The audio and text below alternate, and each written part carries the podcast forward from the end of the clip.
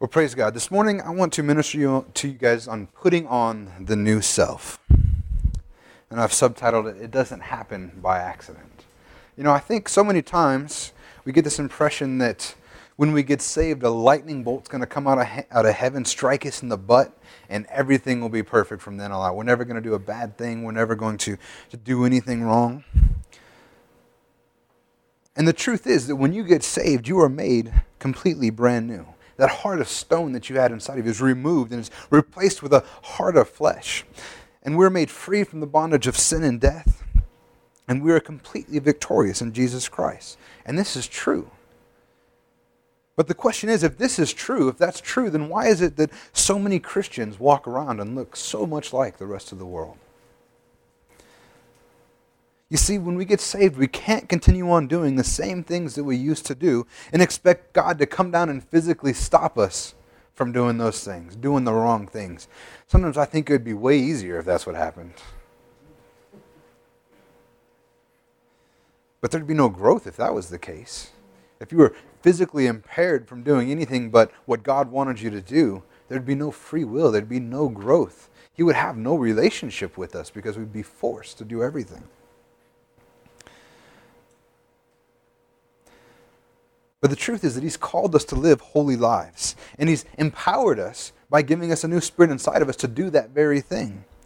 You know, there was a time that we couldn't live those lives. Paul preached, he said, you know, I wanted to do the right things. I agreed with the Word of God, but sin inside me caused me to do things contrary to the Word of God.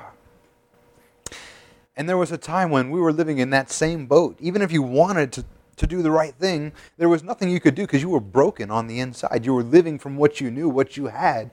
And even if you wanted to do the right thing, you couldn't. At least not for any length of time. And if you notice in this world, there's many jobs that require uniforms. I mean, how do we know a police officer on the street because they're wearing the uniform of a police officer? How do we know baseball players when they're on the field versus the umpires or versus the people that are rolling off the tarp because of the uniforms that they wear? And the same thing is that we should know Christians by the uniform that they wear, that they have put on the new self. And it's not physical clothing, it's based on what they do. When we put on the new selves, you'll see that our actions are changed because we're living from the newness inside of us instead of living from the old man that we used to be. You know, anybody ever heard the expression, dress for success? It's the same thing in Christianity. Put on the new self, dress for success. And we do that by living out the change that's inside of us. We're going to start in Ephesians 4, chapter 17 through 18, and there's a couple different times that Paul talks about putting on the new self, and we're going to look at both of those today. One is when he writes to the church in Ephesus, and the other is when he writes to the church in Colossae, I think. The Colossians is who he's writing to. And Ephesians 4:17 through 19, he says, Now this I say and testify in the Lord, that you must no longer walk as the Gentiles do, in the futility of their minds. They are darkened in their understanding, alienated from the life of God because of the ignorance that is in them, due to their hardness of heart. They have become callous and have given themselves up to sensuality, greedy to practice every kind of impurity. You know, the interesting thing that I see in this, the first thing that stands out to me, as I read, he says, Now this I say and testify in the Lord, that you must no longer walk as the Gentiles do. Does anybody know who he's writing to? He's writing to the Ephesian church. You know who the Ephesian church were? They were Gentiles. I'm like, okay, so he's writing to the Gentiles but saying, don't walk like the Gentiles? Like, but wait, I is a Gentile. Paul is already recognizing that they are different. They're not just Gentiles anymore. They are ethnically Gentiles, but Paul contrasts them with the Gentiles that are walking around in Ephesus at the time. You know, Peter speaks in a similar manner when he's talking to the Christian Jews that were scattered across the Roman Empire. They were pushed out and exiled out. And he says this in 1 Peter 2, 9 through 12, says, But you are a chosen race, a royal priesthood, a holy nation, a people for his own possession, that you may proclaim the excellencies of him who called you out of darkness into his marvelous light. Once you were not a people, but now you are a people. but now you are God's people. Once you had not received mercy, but now you have received mercy. Beloved, I urge you as sojourners and exiles to abstain from the passions of the flesh which wage war against your soul, but keep your conduct among the Gentiles honorable, so that when they speak against you as evildoers, they may see your good deeds and glorify God on the day of visitation. First he says you were not a people, but now you are God's people. You're a people of God. He's recognizing that at one point there were nothing, but now there's something else. And at this point now he says that you are sojourners and exiles. And the same goes for these Gentiles here. They were not a people, but now they are a people. Now they are not part of just who they were, but they are something different. They are born into the kingdom of God. Jesus says this about his disciples in John 15:18-19. He says, "If the world hates you, know that it has hated me before it hated you. If you were of the world would love you as its own. But because you are what? You're not of this world. But I chose you out of the world, therefore the world hates you." When you get saved, you are no longer a citizen of this earth, but you are a citizen of the kingdom of heaven. You know, before they were Gentiles, but now they're citizens of the kingdom of heaven. They're Christians. So he says, don't walk like the Gentiles do. Because those who are lost, these Gentiles, they walk in the futility of their minds. They have futile minds. Their wisdom is comprised of the wisdom of this world. They try to understand the world around them with science and intellectualism, but all the while they're never able to fully comprehend it because they refuse to acknowledge the one who created it. And then it says that they are darkened in their understanding and they're alienated from the life of God. They are ignorant of God's love and God's purpose for their lives because they have hardened their hearts to Him. And Paul's saying, hey, that's not who you are. Don't walk with hardened hearts. Don't walk ignorant of the purpose of God for your life. Don't walk ignorant of His love. And then it goes on to say that they have become callous. You guys know what calluses are? You get them on your hands if you're a working man. Not if you're in the IT field like me, but I got calluses on my fingertips because I play the guitar, where the skin toughens up, and basically the calluses on my fingers from playing guitar, my skin toughens up and I can ignore the pain from pressing on the strings. I can ignore that pressure. And he says that they've become callous. And I see it as they've become callous in two ways. One, they become callous to God. And because of that hardness, that callousness, they're able to completely ignore God trying to minister unto their life. When the Holy Spirit tries to testify to them, they completely ignore it. But you know what? They've also become callous to the sin and evil things of this world as well. The impure actions of this world no longer even have an effect on them. They can live in immorality. They can do all these terrible things and doesn't even bother them. They don't even feel anything on their conscience because they become so callous to those things. You know, I remember when I was younger, when I did something that I knew was wrong, I felt it. I knew it was wrong, and you felt your conscience weighing on you, and you felt guilty. But you found that as you did it more and more, you just pressed that little voice away. You became calloused to that. And that's what the world is like right now, and we see it so much in today's world where everything is okay. And if you don't agree with them, you don't love them. But Paul says to us, under the influence of the Holy Spirit, that, hey, don't walk like this any longer.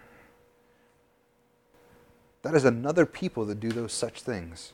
But people that are from the kingdom of heaven, people that are in the citizenship of the kingdom of heaven, people that have been born again, you're not from this world, so you don't live like the people of this world.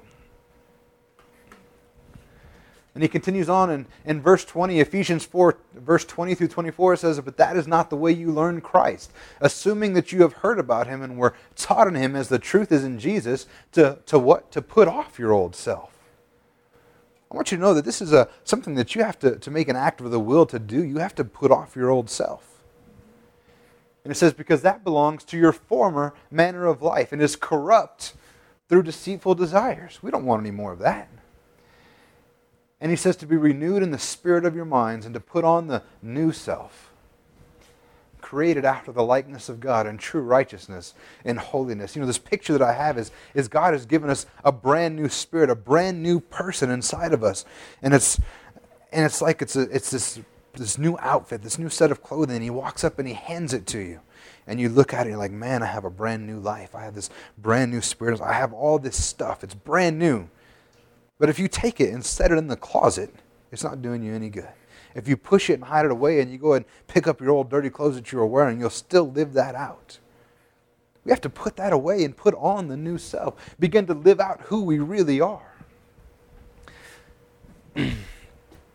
He says here, but that is not the way you learn Christ. You know, it's interesting. He doesn't write, that's not the way you learned about Christ. That's the way you learn Christ. You know, you can learn about Christ and not get saved. You can know about Jesus and not get saved. There's no more proof of that than in the United States, because I don't think there's a single person who doesn't know who Jesus is. Definitely not. I don't think there's a single person in the United States who does not know who Jesus is. There might be other countries where people are living out in tribes and stuff. They may not know. But we know here. But you know what? There's lots of people that aren't saved. They know about Jesus, but they don't know Jesus. He says, but that is not the way you learn Christ. That is not the way you come to know Christ. This is more than knowing about Him, but it's a relationship. Like I said, they didn't just know about Him, they knew Him. And then he goes on to say, assuming that you have heard about Him and were taught in Him as the truth is in Jesus, which is funny because if he says, I'm assuming that, you know, I'm assuming that because in Ephesians 1:13 through 14, he says this, in Him you also, when you heard the word of truth, the gospel of your salvation, and believed in Him, you know, the gospel that I preached to you, he says, and I don't know if he's being funny or what, but he says, assuming that you have heard about Him and know the truth. I know he knows he has because he's the one that preached it to him. He says, when you heard the word of truth, and this is Ephesians 1:13 through 14, in Him you also, when you heard the word of truth, the gospel of your salvation, you believed in Him. You were sealed with the promised Holy Spirit, who is the guarantee of our inheritance until we acquire possession of it to the praise of His glory. It's like, yeah, you heard about Him. You know the truth. You met Him. You developed a relationship with Him. And he says, if that's the case, then put off your old self. Get rid of it. It's dead and gone. You see, when we hear the truth of the gospel, something changes inside of us. When we first believe, we hear it and we believe, there's a miracle that takes place inside of you. The old spirit is removed from you and a new spirit is put in you. And it's not just an intellectual decision to live a better life. That's not what happens when you get saved. You're not just more committed than you used to be because you know Jesus, but something changes fundamentally inside of you. What was broken is now repaired. We are fundamentally and supernaturally changed on the inside when you receive the Lord Jesus Christ as your Lord and Savior. So when that happens, we need to put out the old man and put on the new. You know, we're completely made free. It's like somebody being in prison and they've been in a cell their whole life. And you walk up and you put in a key and you open the door and you unlock and you pull it open. And you walk away and you come back 2 hours later expecting to find the cell empty because they're free, but instead they're just sitting inside there. Or it's like a dog, when you put a dog collar on them with those invisible fences, once they get zapped enough times, you can take down the invisible fence and they'll never leave that perimeter, even though that they are free. They're free, but they don't know. They just stay where they were. I was reading a story about a man who for 11 years, he didn't have a citizenship. He was, I believe he was an exile from Iraq. And he got on an airplane, and he got out of there, and he was given Turkish, some sort of Turkish citizen papers to get him out of the country and be able to fly away from where he was, and they got stolen. So he's stuck in the Paris airport, and he tries to fly to England, and they wouldn't let him. They wouldn't let him into England because he didn't have any papers. And then they flew him back to Paris, and they tried to fly him. He tried to get out of the airport, but they would never let him leave because he didn't have any paper. He wasn't a legally documented citizen of anywhere. And he was there for 11 years in the airport. He lived in the airport. He actually stayed and cleaned up in the bathrooms. He survived off of receiving money from people as they came through. He washed up in the bathrooms for 11 years. And everybody knew him, so they tried to help out. They knew his situation. So after 11 years, the French government finally said, you know what, we're going to make you a citizen. And they gave him all the paperwork and they gave him everything. And they handed it to him, and he said that says he took it with a grin on his face, he stuck it in his pocket, and he never left the airport. Because he was more comfortable with what he had. he was more comfortable staying there. He'd been there for 11 years. He didn't know where to go. He didn't know what to do. He was more comfortable staying in that airport.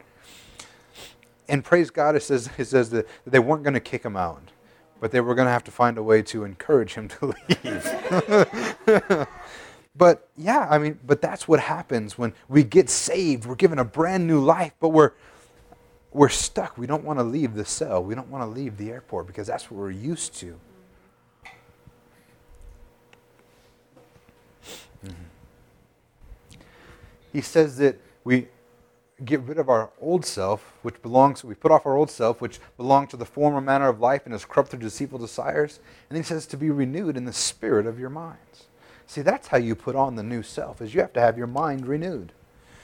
You know, when you're saved, when you're born again, your spirit is renewed right at that moment. But next you have to wait on your soul to catch up, your mind, your will and emotions. It says that we have to have our minds renewed. And does anybody remember what it says in Romans 12:2, how we do that? It says, do not be conformed to this world, but be transformed by the renewal of your mind, that by testing you may discern what is the will of God, what is good and what is acceptable and perfect. We need to be transformed into this new self, living out the new self by the renewal of our mind. And the only way you can do that is to actually spend time in Word, spend time studying, begin to learn who you really are in Christ. If you never crack open your Bible, you'll never learn who you are in Christ. But when you spend time in teaching, hearing the Word of God, you begin to see who you are, and your mind begins to be renewed as you learn who you are. And then as your mind is renewed, you begin to put on that new self. You realize who you really are, and you can finally live out who you are instead of living out something else. You've been made brand new, but if you're still living like you used to live, you're being an imposter. But we need to live from our new self, from the innermost being that has been made brand new, because that new self is clean, that new self is pure, that new self is holy. And that new self wouldn't do the things that your old self used to do. So what does that look like? In Ephesians 4:25 through 27, it says, therefore, having put away falsehood, let each one of you speak the truth with his neighbor, for we are members of one another. Be angry and do not sin, and do not let the sun go down in your anger, and give no opportunity to the devil. First off, if you have on your new self, you're not going to be lying, you're going to be honest. And you're not going to be living in anger that leads to sin. He says, therefore, basically, since you've put on the new self, this is what it looks like. We behave like this. You know, when you see a police officer in uniform walk in the streets, how many know that you'd be a little bit remiss if you saw him selling drugs? You're like, wait a minute. He's doing something he's not supposed to. Or could you imagine seeing, you know, a man in full football uniform, the pads and everything, doing ballet? It just wouldn't be right. It's not matching up with who he is, right? In the same manner, when we put on the new self, when we're made brand new, that it is totally out of character to act in an impure and unholy manner. Totally out of character. Just as odd as it would be seeing the football player doing ballet.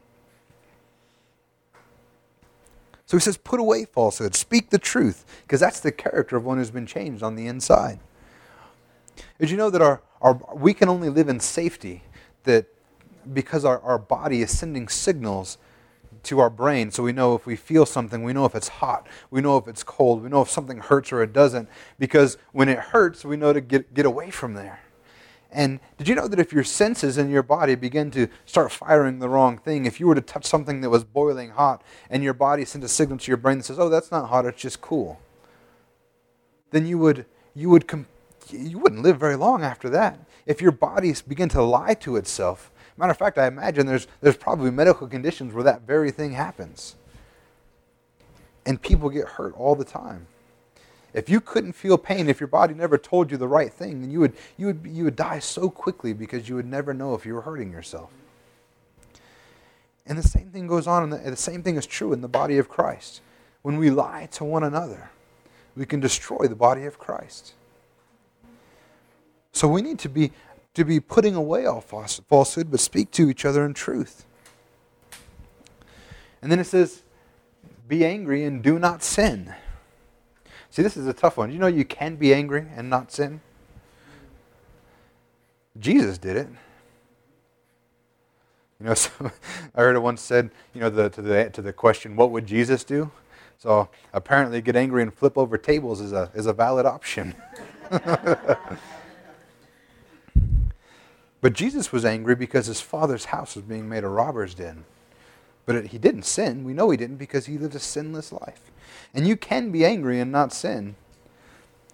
I just want you to know that's a fine line to walk, though. That's a dangerous line to walk.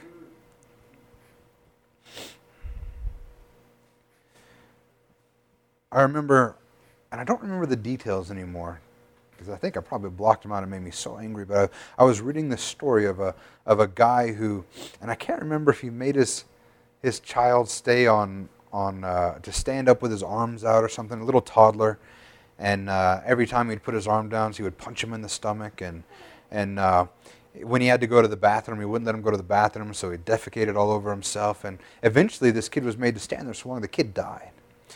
And I don't remember if that was the exact details, but it was something like that.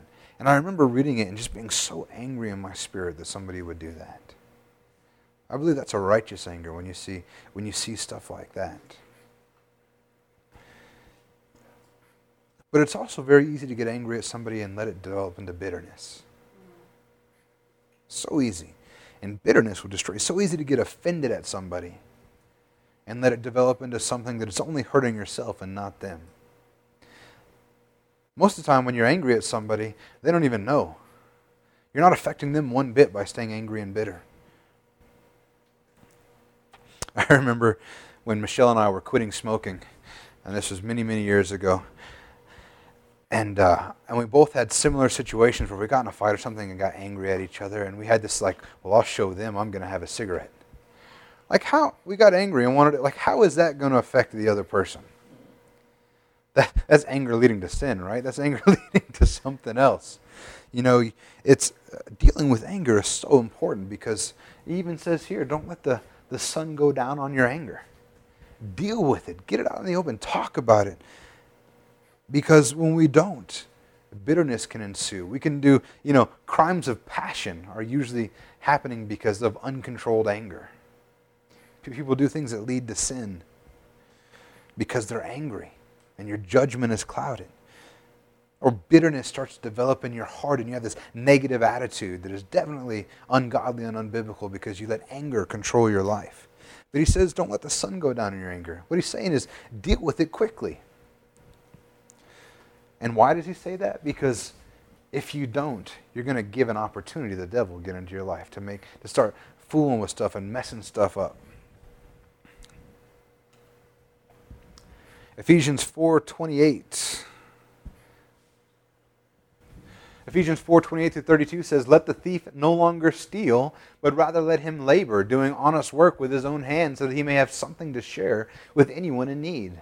Let no corrupting talk come out of your mouths, but only such as good for building up, as fits the occasion, that it may give grace to those who hear. Do not grieve the Holy Spirit of God, whom you were sealed up for the day of redemption. Let all bitterness and wrath and anger and clamor and slander be put away from you, along with malice. Be kind to one another, tenderhearted, forgiving one another as God in Christ forgives you. It says, let the thief no longer steal. How many know that stealing, being a thief, is a quality of the enemy? In John 10:10, it says, the thief comes only to steal, to kill, and destroy. The thief comes to steal. The enemy comes to steal.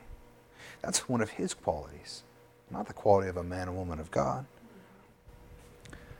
He says, but rather let him labor, doing honest work with his own hands, which would be good, right? Stop stealing and start working. But he goes on to say this, which I find amazing. He says, so that he may have something to share with anyone in need. He says, you know what? Let the thief stop stealing. But not only that, stop stealing, start earning, and then start giving stuff away. Share. That's the quality of a person walking in the newness of self, putting on the new self. Let no corrupting talk come out of your mouths, but only such is good for building up, as fits the occasion. You know what? Tearing people down, telling them they're not good enough, telling them that they'll never succeed, even when we do it not on purpose. That's never. It tears people down. You know, I've heard stories of new Christians that they just get saved. They're like, let's do this. We're like, let's believe for someone to come back from the dead. Let's believe for miracles and healing. And you know, supposedly mature Christians are like, well, I'm a realist. Or, that's destroying people's faith. But say stuff that's going to build them up, encourage them in their faith. Don't talk about people behind their back. Don't slander them. Don't be a gossip. That stuff will destroy relationships. It'll destroy churches. It'll destroy your workplace. It'll destroy your families. He says, let all bitterness, wrath, anger, clamor, slander, and malice be put away from you. And then he says, do not grieve the Holy Spirit by whom you were sealed for the day of redemption. We grieve the Holy Spirit when we reject what he says. In Romans 8:16 through 17, it says, the Spirit himself bears witness with our spirit that we are children of God. And if children, then heirs. Heirs of God and fellow heirs with Christ, provided we suffer with him in order that we may also be glorified with him. It says that he testifies with our spirit that we're children of God and heirs of the kingdom of heaven. And when we live from our old self, we're basically saying, yeah, Holy Spirit, I know that's who you say I am, but that's not who I'm going to be. And I'm going to live something else. And you grieve the Holy Spirit when you basically reject what he says. In John 16:8 through 11, it says, when he comes, he will convict the world concerning sin and righteousness and judgment, concerning sin because they do not believe in me, and concerning righteousness because I go to the Father. That's what it deals with us. The Holy Spirit is convicting the world, convicting us concerning righteousness because he went to the Father. Basically, the Holy Spirit is saying, it is done, it is finished. Jesus went to the Father. I came, therefore it's been paid for. It's been done. You have been given a new life. You've been made pure, clean, holy. You've been freed from the bondage of sin. And you're like, yeah, I know that, but I'm going to do this for a little while. That's when we grieve the Holy Spirit, when he testifies to us, but we reject what he says. I found that in my life, that's pretty much the only time I sin. Is temptation will come my way, or I'll see something, and I hear that still small voice saying, hey, you're free from this. You're done with this. And I'm like, yeah, I know. I'll be free in a minute. When I sin, it's because I've turned away from God. We grieve the Holy Spirit when he testifies and says, that's not who you are, but we do it anyway.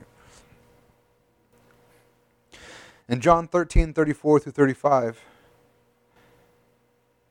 as we're dealing with this part here, be kind to one another, tenderhearted, forgiving one another as God and Christ forgave you. In John 13:34 through 35, it says, a new commandment I give to you, that you love one another just as I have loved you. You also are to love one another. By this, all people will know that you are my disciples if you have love for one another.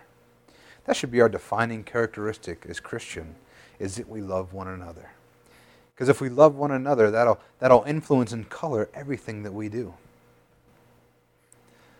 You would never do something to hurt your children. You would never do anything intentionally to slander them, to put them down, to cause them to be unsuccessful, because you love them. And that should be how we treat everybody in that same manner. And then in Colossians, we find that Paul has the same thing to say to them, to the Colossian church.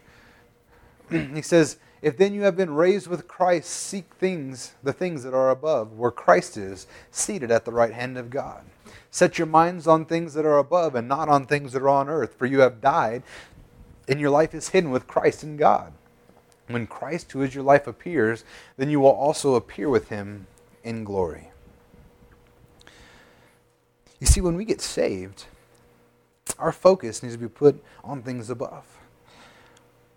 Our focus, our eyes should always be placed up. Our goal should revolve around his kingdom and his church, and not the things that are here.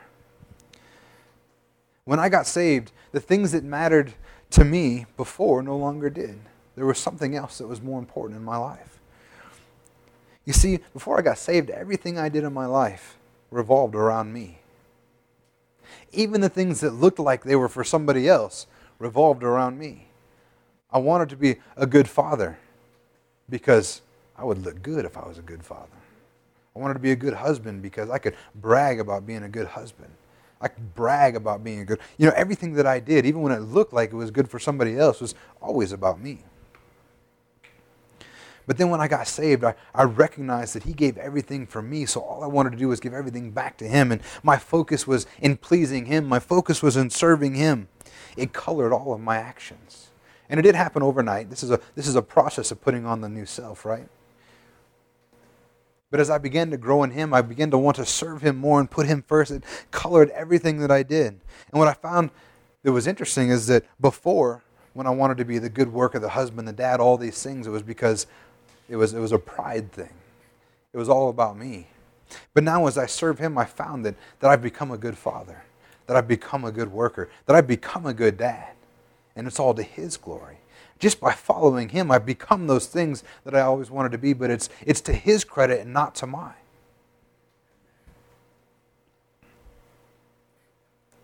You see, when Christ appears, we're going to see who we really are.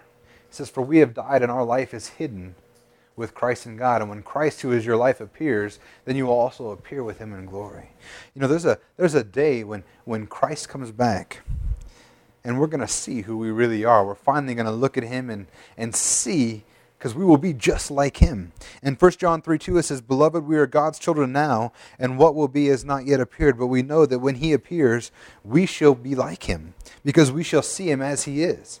We'll see him as he is, and we'll be just like him. Perfect, like Jesus is. And we're going to go, "Man, I was that the whole time. Why was I living like this?" I think we're going to be blown away going, "Oh," because we don't have to wait to live like Jesus until he comes back. That's who we are right now. We're just not going to recognize it fully till he comes back.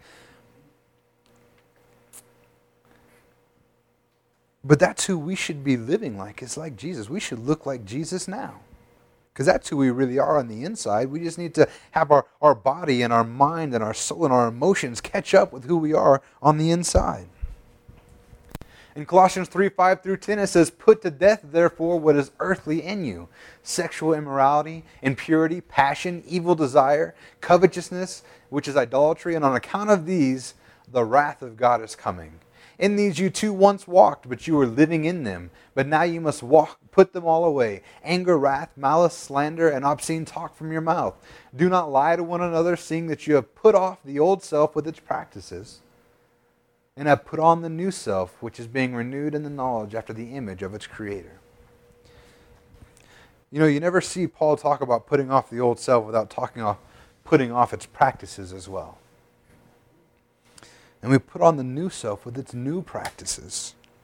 He says, "Put all these immoral and evil and earthly things behind you. Put them to death." Put to death, therefore, what is earthly in you. You know, when you put something to death, you no longer interact with it anymore. When something has died, it has no more influence on this earth. It has no more influence on this world. So when he says put it to death, is get rid of it so it has no influence. When it's dead, it has no influence on you. It has no pull on you. It has no way to coerce you. If it's dead, it can't touch you. And he says, all these things, put them to death. Why? Because on account of these, the wrath of God is coming. These sins, these evil things are the very reason that the wrath of God is being stored up on for those who think they're getting away with it. You see, Jesus died to satisfy God's wrath for these things in us. I thank God that if you're saved, if you're born again, then you no longer have the wrath of God coming your way because it was tied up in Jesus. It was paid for. You're not going to have to pay for something that was already paid for. But for crying out loud, if it's already been paid for, if it's already been dealt with, and these are the very things why Jesus had to die, quit doing them. Let's stop. We've been freed from these things. We have put off the old self and all of its practices. We've been born again. The old man was dead and buried with Jesus Christ. It says we've been crucified with him. The old man is dead, so let him go and let all his practices go with him. Quit trying to hold on like that man in the airport, trying to hold on to what he knew because it was more comfortable. You see, living from our new self and putting it on regularly, though, is not like a light switch. It's a decision that we have to make. for many people. I've known many people that get saved and everything they used to have a hold of them. I mean, they stop drinking. Everything just falls away. And I wish it was like that for everybody. And some people it is. God touches them in a way that everything falls away. It wasn't like that for me. I lived 20 years on the start line doing all kinds of stupid, even though I was saved probably most of the time. But it wasn't like a light switch for me. I had to grow in knowledge of Him. I had to grow in knowledge of who I was. I finally got to some great books written by godly men who began to explain the Word and say that, hey, this is not who you are anymore. I was being renewed in knowledge of who I was in Christ. I was renewed in who Christ was. I was learning who He was. My mind was being renewed, and it was a process. But the key is to keep moving forward and never backwards. To keep growing. If you're not growing, you got a problem. I remember thinking of my sins as a young Christian and thinking, man, if I could just stop doing this, this, and this, then I'll finally be good. I'm like, these are the big sins in my life. I see them. I know they're wrong. Once I get victory over these, man, I'll be just sitting pretty. And then I finally got victory over those. And you know what I found? That hiding behind those a little bit smaller, but I couldn't see them because there was I'm like, oh man, now there's a bunch more. And then I would get victory over those as I grew in the knowledge of who I was in Christ. I recognized that I was free from those things, and I would get victory over them, and then, wouldn't you know, right behind them. It's a process. It's growing. You're going to grow as you know, there's stuff that we have to deal with right away, but you begin to learn, and as you go more and more, you're like the little things. You're like, man, anger and impatience and all those offense, those little things that, you know, the big things when I was, you know, doing the stealing and all those big sins, you know, the Ten Commandment type stuff. But then you realize there's more and more behind that, and as you're working towards holiness, as you are putting on the new self daily, and that old man is dead and gone, as you grow into who you are. We find out that we're putting on the new self, which is being renewed in knowledge, like I just told about. Renewed, being renewed. It doesn't say that when you're born, you have been renewed in knowledge. When it's talking about your mind, it's not. But we are being renewed in knowledge as we grow after the image of our Creator. We are growing into the image of Jesus Christ, to the measure and stature that is Jesus Christ. That's what we're growing up to. Because when we're made born again spiritually on the inside, we are right there with Christ. But our physical self, sometimes our body has to catch up with who we really are on the inside. And we become renewed in knowledge by spending time in the Word, by spending time with other believers, learning about what the Bible has to say to you, learning about what God has to say to you. We grow into that. And 1 Corinthians 6:9-11 says, or do you not know that the unrighteous will not inherit the kingdom of God? Do not be deceived, neither the sexual immoral, nor idolaters, nor adulterers, nor men who practice homosexuality, nor thieves, nor the greedy, nor drunkards, nor revilers, nor swindlers will inherit the kingdom of God. And such were some of you, but you were washed, you were sanctified, you were justified in the name of the Lord Jesus and by the Spirit of our God. I want you to know that it's true that the unrighteous do not inherit the kingdom. That's true. But our righteousness is not based on these things. We'll deal with these in a minute. But I want to make very clear that your righteousness is based on faith in Jesus Christ. In Romans 3:21-22, it says, but now the righteousness of God has been manifested apart from the law, although the law and prophets bear witness to it. The righteousness of God through faith in Jesus Christ for all who believe. Our righteousness is based on our faith in Jesus Christ and His finished work. So what is Paul talking about here then? He lists off this laundry list of terrible things.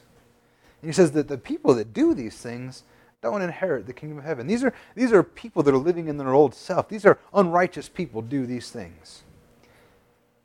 But the key phrase, the key point to this is he says, and such what were some of you.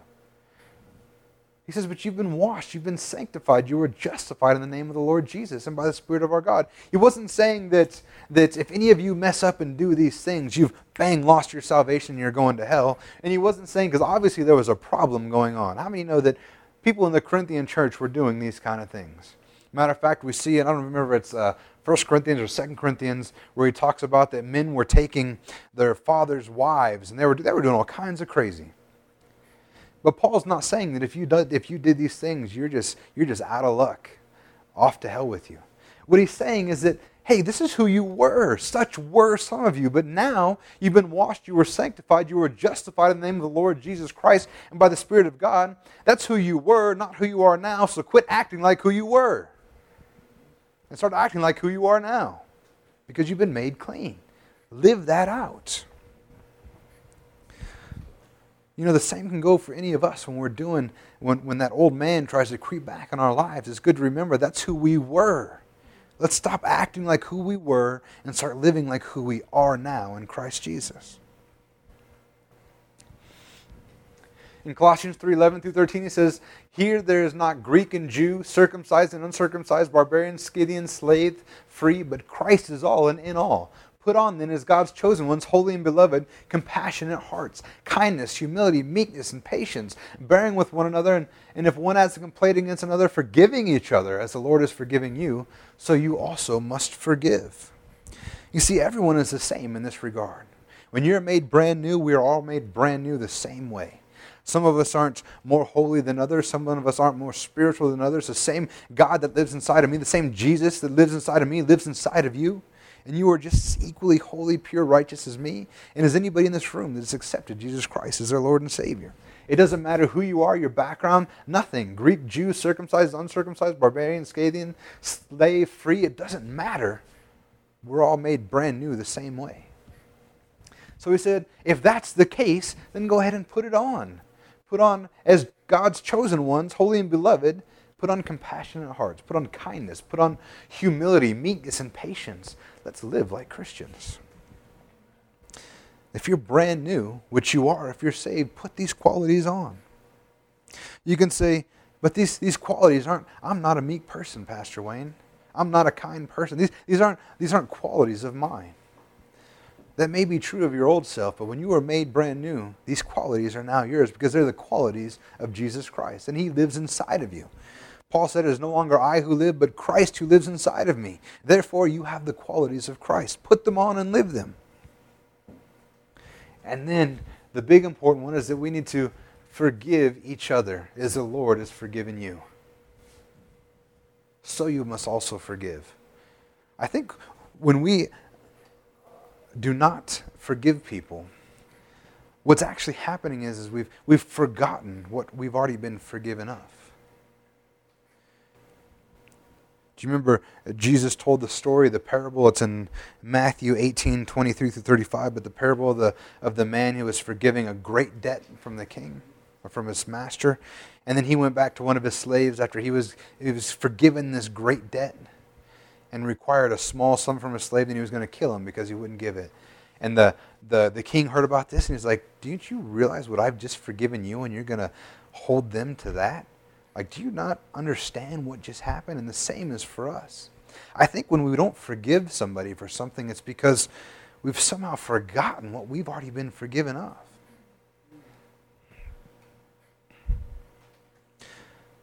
We have been forgiven for every grievous act that we've ever committed in our lives. And in some ways, to not forgive somebody else is to reject the forgiveness that's already been given to us. In Colossians 3:14-17, it says, "And above all these, put on love, which binds everything together in perfect harmony. And let the peace of Christ rule in your hearts, to which indeed you are called in one body. Be thankful. Let the word of Christ dwell in you richly, teaching and admonishing one another in all wisdom. Sing psalms and hymns and spiritual songs with thankfulness in your hearts to God, and whatever you do, in word or deed, do everything in the name of the Lord Jesus, giving thanks to God the Father through Him." You know, if we operate in love, we will be living from our new self. If love colors everything that we do, then we are living from the new self. Romans 13:10 says, "Love does no wrong to a neighbor. Therefore, love is the fulfilling of the law." You know, to live a holy life, God gave the law. These are the requirements. And you know what fulfills that? Is if we live out of love. Now, thank God when we're talking about justification before God, then it's our faith in Jesus. But when we live out of love, we are doing the right things. We are living a holy life. And it's because of the change inside of us that we're actually even able to do so. Instead of living from the old man, we can live from the new man in love. And when we operate in love, we are living from that new self. Because when you love somebody, you're not going to lie to them. When you love somebody, you're not going to have to slander them or have malice towards them or be bitter towards them or refuse to forgive them because you love them. And then he goes on to say, let the peace of Christ rule in your hearts. I never caught this before. But you know you have to let the peace of Christ rule in your hearts? It's available to you. It's always there, but you can keep it out.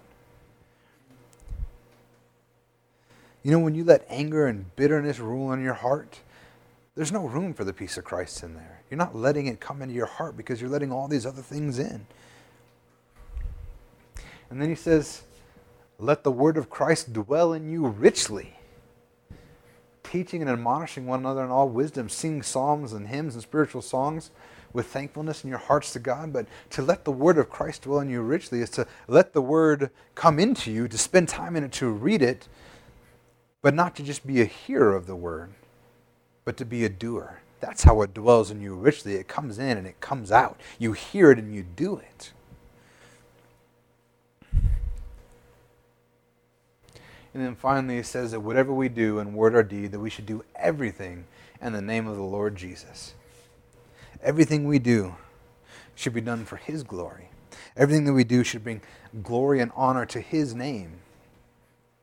When we're at work and we're doing a great job, they should know that, being a Christian should be like an automatic you get hired. Because if you're living from your new self, if you're doing the right thing, and Christ is living in you, you're going to be an excellent worker. You're going to be respectful. You're going to be a hard worker because you'll be doing everything in the name of the Lord Jesus Christ. Unfortunately, that's not the case for every Christian, but man, it should be because that's who we should be living. We should make the best friends anybody's ever had. We should make the best spouses that anybody's ever had. We should make the best family members that anybody's ever had. Because we do everything in the name of the Lord Jesus Christ. If we do everything operating in love and doing everything for His name and for His glory, then we can be sure that we are living from the new self, that we've put on the new self and put off the old. See, in Galatians 2:20, Paul said, I have been crucified with Christ. It is no longer I who live, but Christ who lives in me. And the life I now live in the flesh, I live by faith in the Son of God who loved me and gave Himself up for me. You know, it's no longer you who live, but it's Christ. Let Him live through you. And one of my favorite memory verses that everyone should have memorize. This close. 2 Corinthians 5:17. The one you should have memorized is, therefore, if anyone is in Christ, he is a new creation. The old has passed away. Behold, the new has come. Put off your old self because it has passed away. It's done. Get it out of there. Quit trying to let it come back in your life. But put on the new self because, behold, you are a brand new creation in Christ. Your old self is gone. It's no longer him, but Christ who lives inside of you. And it's Christ who lives through. You've been remade. You've been made brand new again. So let's make the commitment to get up in the morning and push off the old man and put on the new self every single morning. Let's walk in love. Let's walk putting Christ first in all that we do. Amen? Amen. Let's go ahead and stand to our feet.